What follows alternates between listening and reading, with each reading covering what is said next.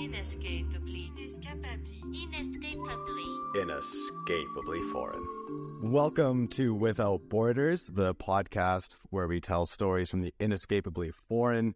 Uh, this is the place for nomads, expats, third culture children. Today, I'm lucky enough to have Nick Synnott here. Uh, Nick has written for the Lonely Planet. He works as a business consultant and he is an OG digital nomad. Uh, Nick, how's it going, man? Pretty good. Pretty good. happy to have, happy to be here. Thanks for the invite. I appreciate it. Yeah. Uh, originally, I asked you to write something, but uh, what happened to your arm? Um, well, yeah. Well, like like you said, I, I do a lot of business consulting. I, I, I went to visit one of my studios uh, about a week and a half ago, and uh, they didn't tell me that they changed the railing, and the railing wasn't fixed yet. So I lean over the railing to tell them something on the first floor, and I went, I went through it straight into a meeting table. So being in front of your computer is a lot safer. I'm just gonna say that. yeah. well, uh, yeah. At least we can still talk. oh, I mean, I'm writing in one end as possible. It's just a little, a little slower. yeah. Uh, so Nick, where where are you right now? Uh, today I'm in Belfast. Uh, you know, it's uh, that's the, that's the story, right? I, I, I blew up my arm and I'm waiting for an operation right now. But in the last two weeks, I've been to you know Montreal, Dublin, Los, Paris, Vegas, and then back in Belfast right now. So keep traveling. Uh, how long have you lived in Belfast? Uh, about three weeks now. Uh, oh, uh, you know, we uh, uh, my wife and I, we don't really do anything too long anymore. You know, a few a few months here and there, and then we move to the next place. And you know, to be fair, a few years ago, if I was going a, more than a week in one place, that was that was special, right? So uh, now it's a month. yeah, and you're doing that with a kid now. I am doing that with a kid. Yeah, we have a ten months old. That's uh, it's been to seven countries since he's born, and uh, seems to love it. So he, he will be a third culture child for sure. Uh, one hundred percent, one hundred percent. I mean, uh, you know, he, he, already has three passports, and honestly, he, he, would he would be able to get more if he if, if he wanted to. It's just that at that point, there's some laws, and we would probably lose some of them. But you know, that's that's the idea, right? So, what passports does he have? Uh, right now, he has Canadian, Irish, and South African because my wife's South African. Yeah. Okay. And a lot of people, if you tell them, "Oh, we're moving around," they'll say, "Oh, but what what are you going to do when you settle down? Uh, how are you? What are you going to do when you have a child? You can't just keep moving around like that, right?" So, what what would you say to people who think like that? Well, it's, it's it's a tough question, and let's be honest, it's not for everyone, right? And um, the, the the reality is that I don't know better. I've been doing this since I'm 17 years old, and that's me, and that's my happy place. I'm good. I'm lucky enough that I found someone that sees not as much value as I do, but it sees a lot of value in this. And the reality is that, you know, it depends on your child. My child thrives. He doesn't, you know, it, people were telling us, I, you know, you're going to see, you're going to move around and he's going to have tantrum and he's going to lose his, his bearings and he's not going to be happy. Well, the reality is that he's excited to find new places and he gets, you know, but obviously, we're not doing the same thing we were doing three years ago, where I was still doing, you know, backpackers hostels on the islands, and we were like going a little bit crazy and doing glamping everywhere. We obviously do, you know, Airbnb. We stay a little bit longer where we go. We we pick places that are close to parks and stuff like that. But the reality is that we still do crazy amount of things that all our friends think we're crazy to do. you know. Yeah. Do, do you have any uh, travel stories um, or any recent travel stories with your kid? Yeah, no, I mean, we, we do all kind of things, right? Obviously, I think one thing that both my wife and I miss the most about having a kid is we we used to love going out and meet random people. We're both very very social people that used to go to bars and and just you know meet random travelers and you know meet a lot of friends this way, which which was great. So we well, we obviously don't get a chance to do that as much as we used to, but about you know, just before this happened with my arm, after a few days before that, we we end up going to one of those day pub, and that's what's really great about Ireland in general is that you go to a pub at you know at one p.m. and there's music playing and everyone's welcome and the kids are in place, whatever. And we we ended up to that pub, met a bunch of people. the last thing we know, we were at the bar at like 7 p.m. doing shots with them and the kid in our arm. And at one point, we're just like, okay, we should probably call it off. Because we have the half the crowd that was like, "This is awesome," and the other the other half that was like, "Okay, they're pushing it a little bit." But you know, that's not the point. The point is, you shouldn't stop doing what you love in life uh, to a certain extent because you have a kid. Just, you know, the kid is not going to start crying in a bar because you're going to a bar. He's going to cry at a bar if he's never been to one and has never even been exposed to music, never been exposed to anything else. Uh, there's a line where responsibility and having fun cross, and just have to make sure that you don't pass that line too far, you know? Yeah. I remember my parents raised me in a similar way that you're raising your child right now. Uh, they were always moving around. And when they first came to Canada, they were pissed off about the bars because they didn't know that you can't bring kids into bars. They were used to Belgium where you just bring your family in and then they would show up at a bar or a saloon in um, in British Columbia. They'd bring me in and be like, no, this kid can't be here. And they were just so shocked about it. Um, I guess that's another thing. Do you find there are certain places where it's more difficult to be a digital mo- nomad with your child, um, or other countries where it's a little bit easier? Uh, yeah, for sure. And, and just to go back to what you just said, because I can really relate to that. And I think that's a really big point about my life is, you know, my parents are European too. My mom is French, my dad is Irish. And, you know, my parents traveled all their life, but when they got me, they decided to settle down. They did the choice to, you know, stop traveling as much and they, you know, they built a place in Quebec and they decided that was it, right? We did a few travels a year, but nothing crazy. And that's probably what got me traveling so much in my entire life was that I had two parents that were actually backpackers. I heard stories of my uncles, whatever, about their crazy adventure. Um, they were both coming from another country, but I never had to, I never got the chance to live through it when I was a kid. So when I got my child, I was like, this can happen he needs to actually understand and get where this is all coming from. I don't want him to hear legends, you know, I want him to be part of them. So that came to it. But obviously, you know, there's um, you know, there's there's there's places easier to travel than others, right? Uh, we were in Namibia at the beginning of the year where, you know, beautiful country, but traveling with a young child in a place where internet is not easy to get to. Um, and you know, your distance are massive where you need to drive a few hours to get from another town to another town, and there's no cell reception. And you know, with a young baby at the time, I think it was like three months old, where you never know when you're gonna have to stop. That that was that was a little bit of a challenge, and there's probably why right now we're traveling to Europe, where everything is a lot easier than you know traveling to Africa like we were doing before we we had a child just because you know we got you got to make some sacrifice here and there and make it make it make it work you know yeah and are you homeschooling at all, or uh, are you planning to put your child into different schools every time?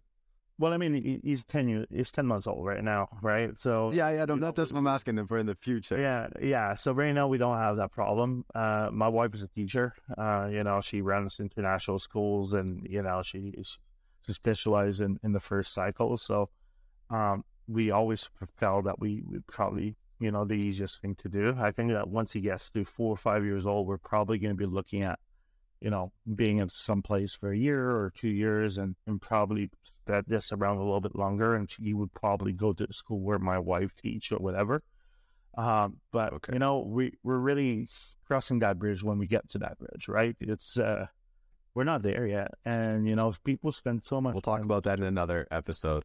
Well, but, but you know, it's it's it's it's so much everything I do has so much to do with the fact that, you know, what's the point of stressing about something that you don't know? And, you know, people, I, and it goes back to traveling, you know, I get phone calls from all my friends or people I met on the road and be like, hey, Nick, I want to go to this place. And then I think it's going to be dangerous for that region. Should I plan that? Blah, blah, blah. And I'm like, well, if you really, really, really want to do something, plan it. Yeah. If you want to go to the bloody World Cup, yeah, you're going to have to plan that. But most of the time, just stop stressing about it. Right? Let it be, and you're gonna see it's gonna be much easier than what you think it would be.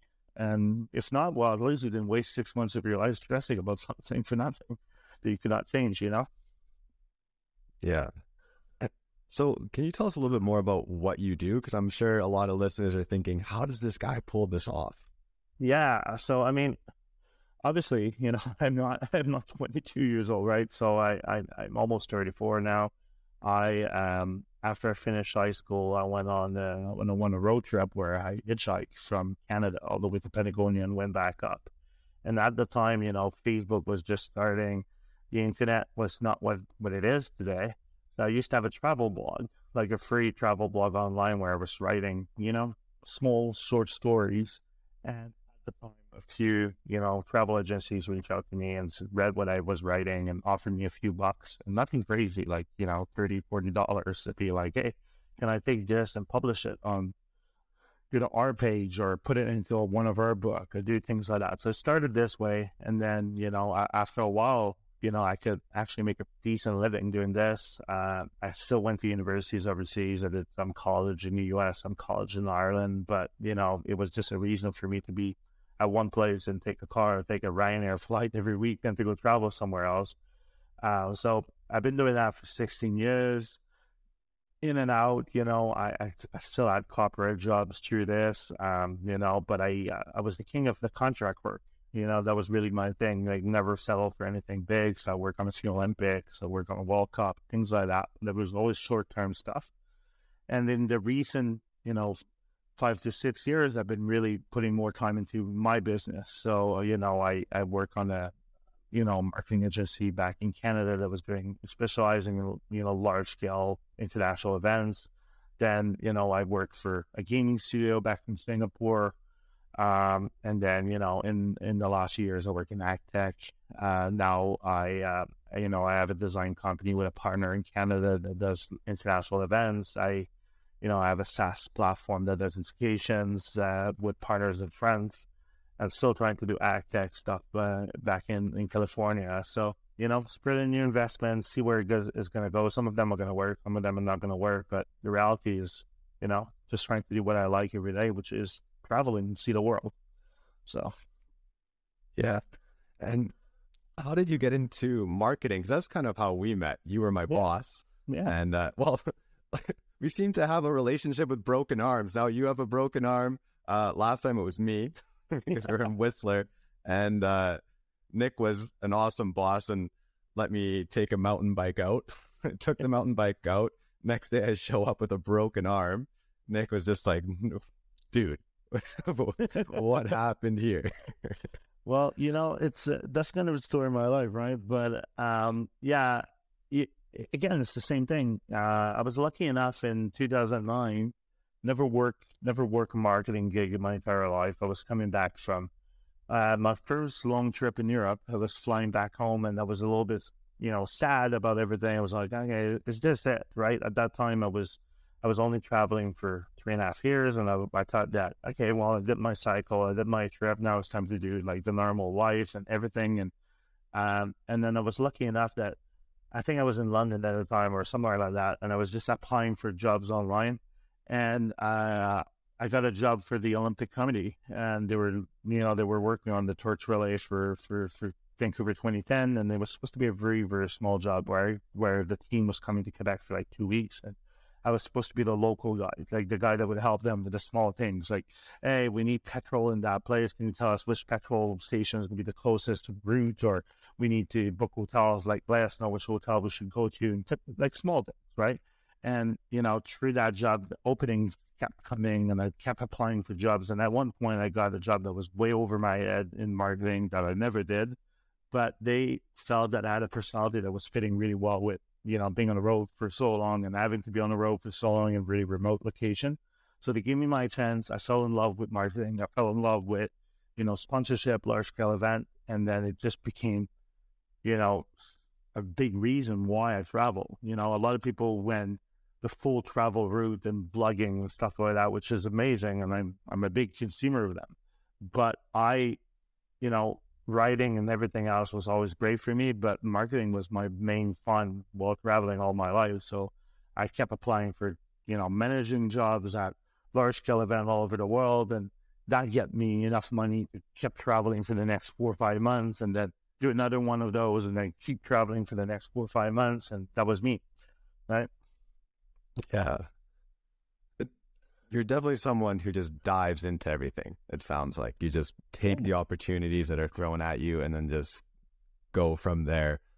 What was one opportunity you took where it was well maybe maybe it was a big obstacle or just a big learning experience where you just dove into it and something changed in you or yeah i mean i i used to go to PSAS, right uh and you know that's crazy to say I used to be the guy that used to backpack and move it around every three four days max, and that was my thing. And um, you know, a few years ago, maybe three and a half years ago, I, I uh, had a big breakup, and you know, I'm not going to bore you guys to this, but you know, I was supposed to do that day trip with one girl, and I was supposed to go on. We had a bunch of plans, and for the first time in my life, I let myself go and plan a bunch of things, and it didn't pan out. And we decided not to do it, and I, I, I decided to last minute decided to do the trip my by myself, and uh, I embraced something I, I thought I would never embrace in my life, was was slow traveling,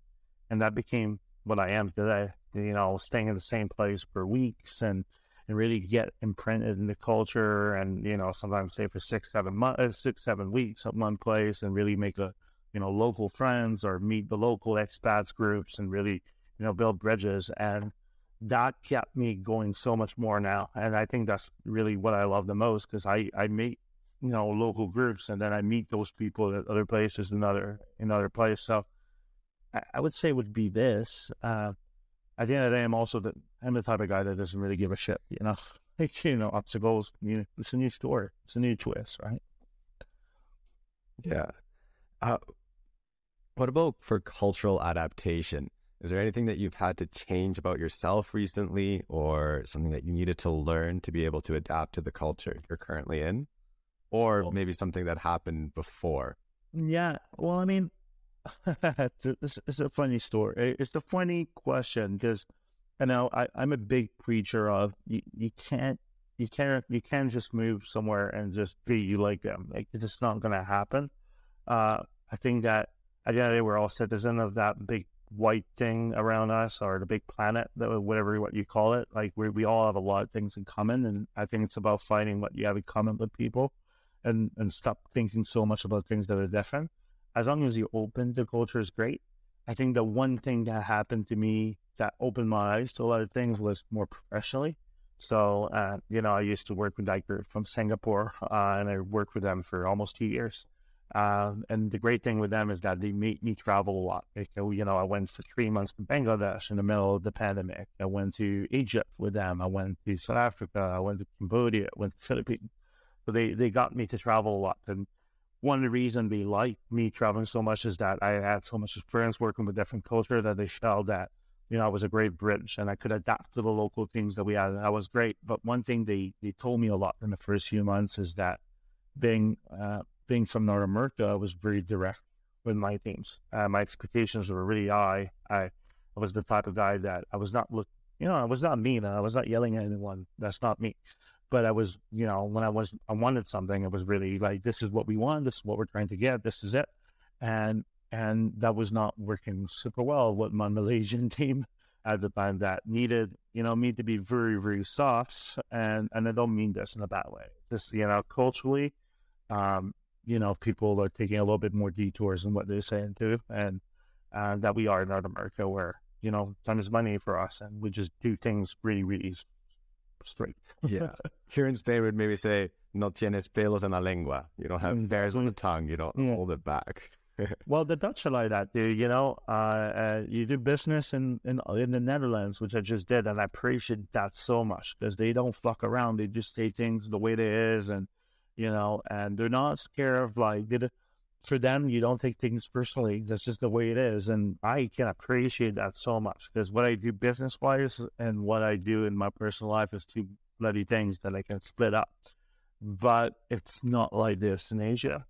And you got to appreciate that, you know, you, you need to appreciate, you know, the, the cultural com- connections first. You need to be a personal friend in a lot of cases to the business together. And there's a, there's a great advantage to that, you know, and, there's some learnings there that we should apply more in North America. 100%. percent mm hmm Also, to to enter a business in Asia can be a little bit harder. Like I know with in China with guanxi, it's um you kind of have to have a connection or family to even be able to get the position. What was it like for you to enter the business world there? Did you have a connection already or how were you able to enter those those circles? It's definitely harder. Um, I mean, those markets that are easier to not. Um, you know, I remember, you know, I, I, I never really had to apply for jobs in, in the last 15 years. I was always lucky enough that my name spoke for itself. And then, you know, a lot of, a lot of uh, opportunities came my way and people reach out and stuff like that.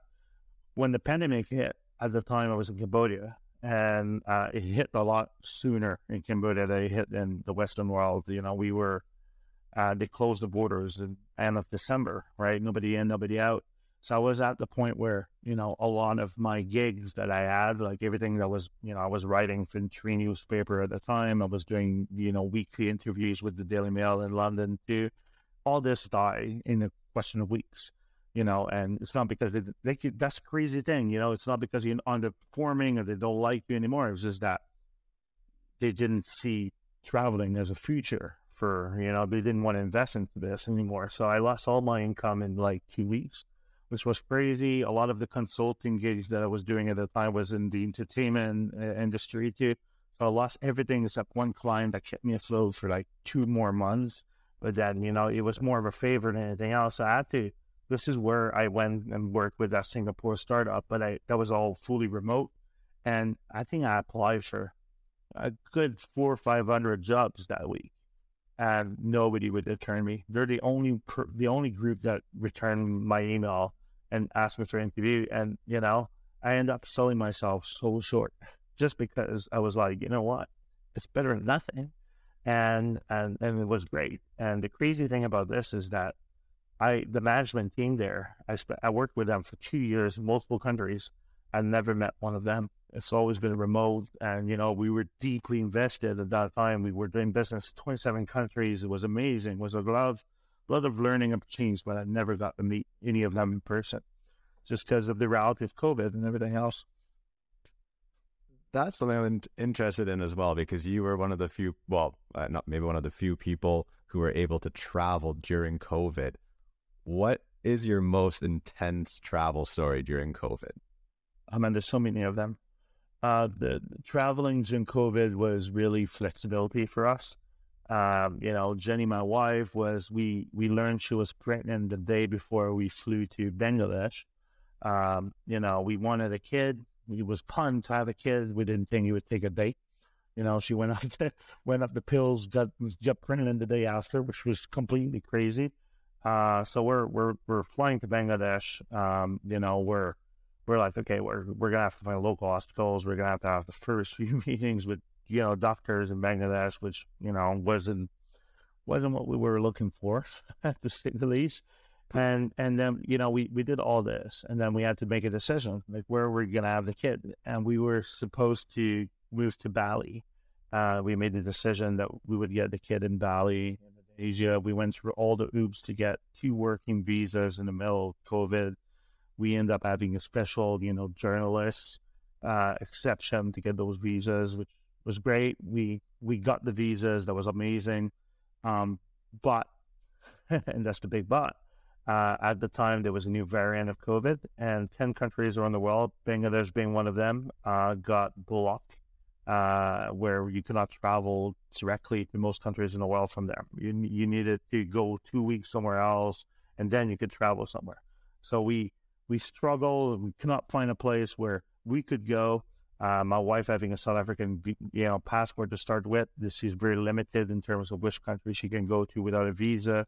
So I end up going to the Egyptian uh, embassy in Dhaka uh, to talk directly with the ambassador, begged him to find a solution for us. He gave my wife a visa in one day, 24 hours to go to Egypt. We end up going to Egypt, which was amazing you know, the best trip of my life, honestly. We were the only tourists in the bloody country and we were going to temples where there was literally no tourists there. We added them all first. So it was it was completely amazing. I'm gonna remember that trip to Abu Simbel where the guys was like the guide there was saw us arrive and was like, "Hey, you guys are the first tourists I've seen three weeks. We had the entire place for ourselves. That was completely insane." But that being said, we had all our flights booked from there to go to Bali, and the day before um, we flew in, uh, they had something like crazy, like 250,000 cases a, a week at that point, and they blocked the border. They completely closed the borders to to Indonesia. So we went through, you know, three months of trying to get a work visa for both of us there to, you know, not being able to leave. And then, you know, our visa to Egypt is expiring a few days later. Um, so we had to, you know, from there find a new location where we would have the kid because she'd be too, you know, too far along to be able to to travel at that. And we we we flew to South Africa and decided to have the kid there and, and just make it work, you know. That's a roller coaster. Yeah. Oh man. That's what COVID was, you know. You know, if you like plans in life, like like through doing what we did during COVID, you don't like plans anymore. You just roll with the punches. The way it is. Yeah. Yeah. Like that expression. Well, if you're religious, uh, man plans, God laughs. Remember, one of my friends changed it to man plans, universe laughs. Well, that's pretty much it is, right? yeah. Well, Nick, um, I'm trying to keep this podcast around 30 minutes. That was um, we're around there. Is there anything else you want to share? And also, listeners, if you're saying Nolan, why the hell are you doing this for 30 minutes? Do it for an hour. Just reach out to me. I'm just getting started here, and I need your feedback, your critique, everything. Uh, but yeah, for today, Nick, anything else you want to share before we finish this off? I think there's a beauty in travel there's a beauty, and it's not about you know it's like for some people they just need a break, and life is really really intense. And I'm getting philosophical, and you know uh, that's not the point. You know, if if your thing is to go to a beach and take those crazy Instagram pictures, go for it, man. I I, I take them too, and I think they're great. That's all fun. But you know, the the reason why I travel and the reason why I think it's so great for me and it's great for my family, and that's what I'm trying to pass on, is there's there's a cultural bridge, and if you get to travel and meet locals or even meet just there's nothing better than being in a train that you know and meet five people from five different countries that you never been to and just learn about their their lives and learn about their stories uh, uh, and and and get to understand you know the differences but also like the things that you have in common um, one story I'm going to remember for the rest of my life, and it changed my life and really quickly here. Um, um, about 12 years ago, I went to Poland. I was in Warsaw. I was in a hostel, completely quiet. Also, there was no tourists there, and um, they had a little bar on the outside. And I went and have a few beers there a night, and there was six people. They were, you know, journalists from uh, Belarus, and half of them could not speak a word of English but that was one of the best experiences of my life. I spent three hours of my life sitting at a table trying to exchange with them, talk about, you know, their culture, their life. And we spent three hours, they were describing about the fact that, you know, open speeches and, you know, freedom of press didn't really exist there. And they were telling me about, you know, what they were asked by the government to film and what they were not allowed to film and stuff like that. And yeah, I'm going to remember all my life. Like, you know, yeah, I was 21 years old and knew not much about the world at that time. And it was the real reality check about, hey, you know, this is their reality. You know, they're the same age as me, but they have to go through this to their careers and everything. And and that that's where I felt as a travel writer. I had an opportunity that those people didn't have. You know, me traveling to those places, I could write about things that they didn't, they were not allowed to share, even though they wanted to share. You know, and it was more about those people. And this is where I start writing about people. I didn't write about, you know, go to Berlin and visit that building and, and that museum costs 10 euros to get in. No, it became about, I met those crazy people. This is their story. And this is where I started writing stories about people and not places, right? Uh, thanks for sharing that because that's exactly what I'm trying to do here as well. Nick, I really appreciate you coming on the show. Um, also, and everyone listening right now, if you are an English learner, you can download the transcript on um, www.withoutborders.fyi. I'll provide some language notes as well. And Nick, thanks again. If anyone has any notes, uh, just get back to me. Or if you want to follow Nick, you can go to at Nick Synnott Travel uh, on Instagram, right? Yeah, yeah. yeah, and any other good place to follow you? A little bit everywhere, man. I'm uh, I'm the type of guy that pop up. You know, I do a lot of on the business side. Obviously, on LinkedIn, there's a lot of stuff that I publish there. Otherwise, you know, I do a lot of ghost writing and a, a lot of stuff on Notepad that I'm going to publish here and there. But uh, I would say I would say that's the easiest way to connect with me. I do answer everyone. You know, I, I got a great crowd in India now for whatever reason. I appreciate the person in India that keeps sharing my posts. I didn't. I haven't been in India for more than ten years, but I appreciate everyone from India. All right, awesome. Okay, well we'll end that there. Everyone, uh, please come back to the show, and I'm I'm hoping that I'll have Nick on the show again because I know he has way more stories to share as well. All right, so that was Without Borders. Tune in next time.